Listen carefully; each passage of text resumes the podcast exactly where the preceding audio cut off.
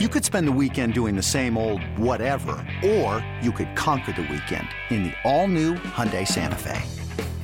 Visit HyundaiUSA.com for more details. Hyundai, there's joy in every journey.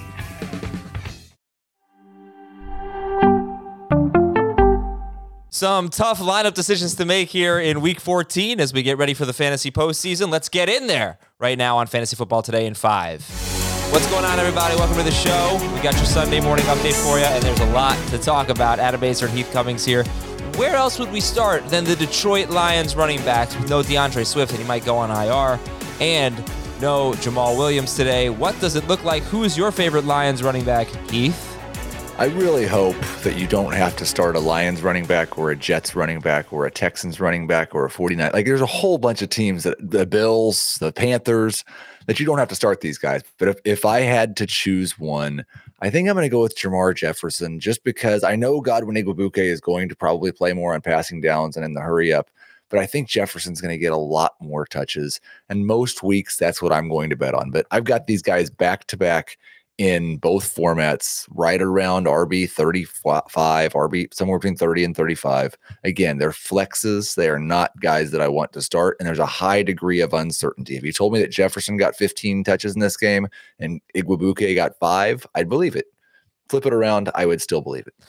You mentioned a lot of teams there that you don't want to start a running back. You said the Jets, uh, the who else did you say? The Texans. You said Bills, the 49ers. Okay, we'll get to the 49ers in a second. You said the Panthers, but right now Chuba Hubbard's actually looking okay compared to some of these other options. I mean, I, I don't know. I know you're not big on Chuba Hubbard, but I would much rather start him than Jermar Jefferson or Jets running back or something like that.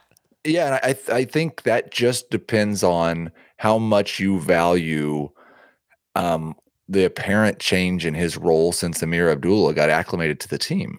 Like even before Christian McCaffrey came back, Chuba Hubbard snaps changed quite a bit once Abdu- Abdullah joined the team, and I'm just I'm concerned that Hubbard doesn't catch a pass and that Cam Newton scores the rushing touchdown. And so that's why I don't like Hubbard as much. Amongst these backup running backs, I have him projected for fewer of the high value touches than the other guys. Yeah, I get that. He did have one game without McCaffrey and with Abdullah and it was against Atlanta, and he had 24 carries in that game. Uh, is that what, how many he had? He had uh, a bunch of carries. Um, yes, 24 carries, 82 yards, and a touchdown. Was that Abdullah's first game on the team? It was team? his second game on the team. It was his first game playing anything other than special teams, but it was a second game.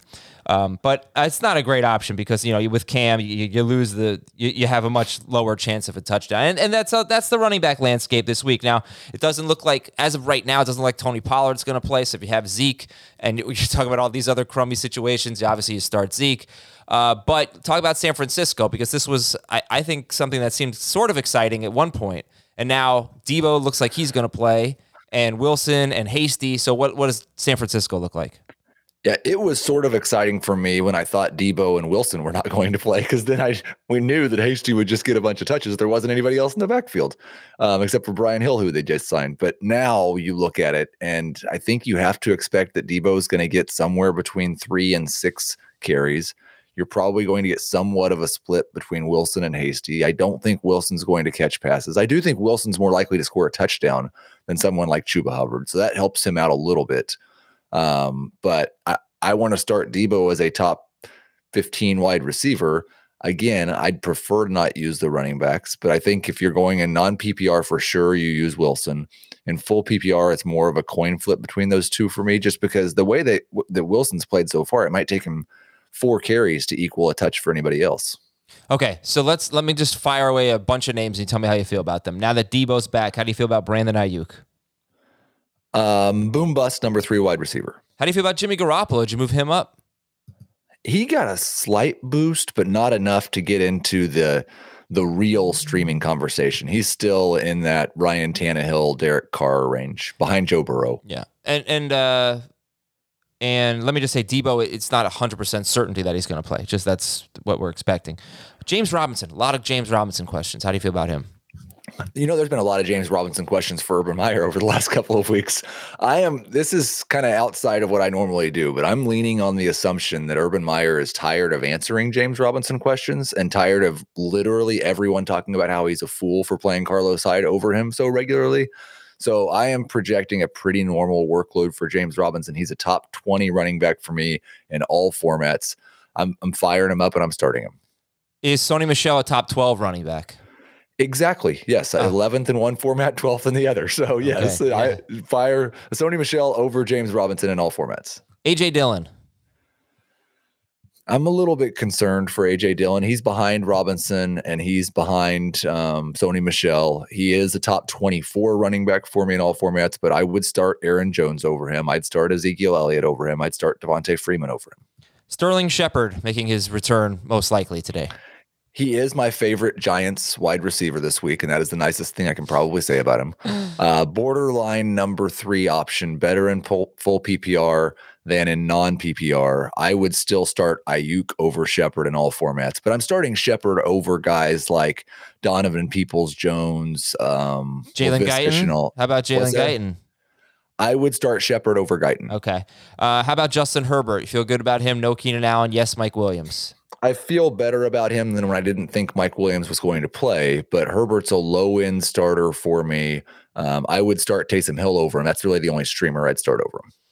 Ricky Seals Jones for the Washington football team. Borderline top 12 tight end. I would um I'd start him over Noah Fant. I'd start him over Foster Moreau. Um, basically, I'd start him over Gerald Everett, but I've got all the typical starters ahead of him. All right, let me answer some questions here real quick. Knox or Ertz? I would go with Knox. Robinson or Montgomery, PPR? Uh, I've got James Robinson one spot higher. Non PPR, DK Metcalf, Aiyuk, Jerry Jeudy. I would go DK and then Aiyuk, then Aiyuk and then Jeudy. Uh, same similar question. Aiyuk, Julio Jones or Mooney? Let's see where you have Julio unless we get some report before kickoff that he's going to be on a pitch count, I'm just projecting a, a full workload for Julio, and that puts him ahead of both these guys for me. Jeff Wilson or Zeke? Uh, Zeke by a considerable margin for me, which I probably just jinxed Zeke. Deebo or Tee Higgins?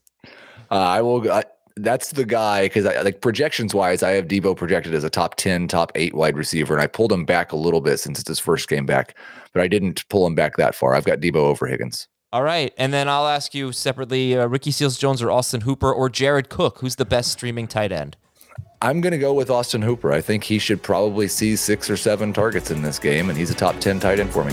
That's Heath Cummings. Thanks for staying to this extended edition of Fantasy Football Today in eight. And good luck, everybody, in week 14. We will talk to you later.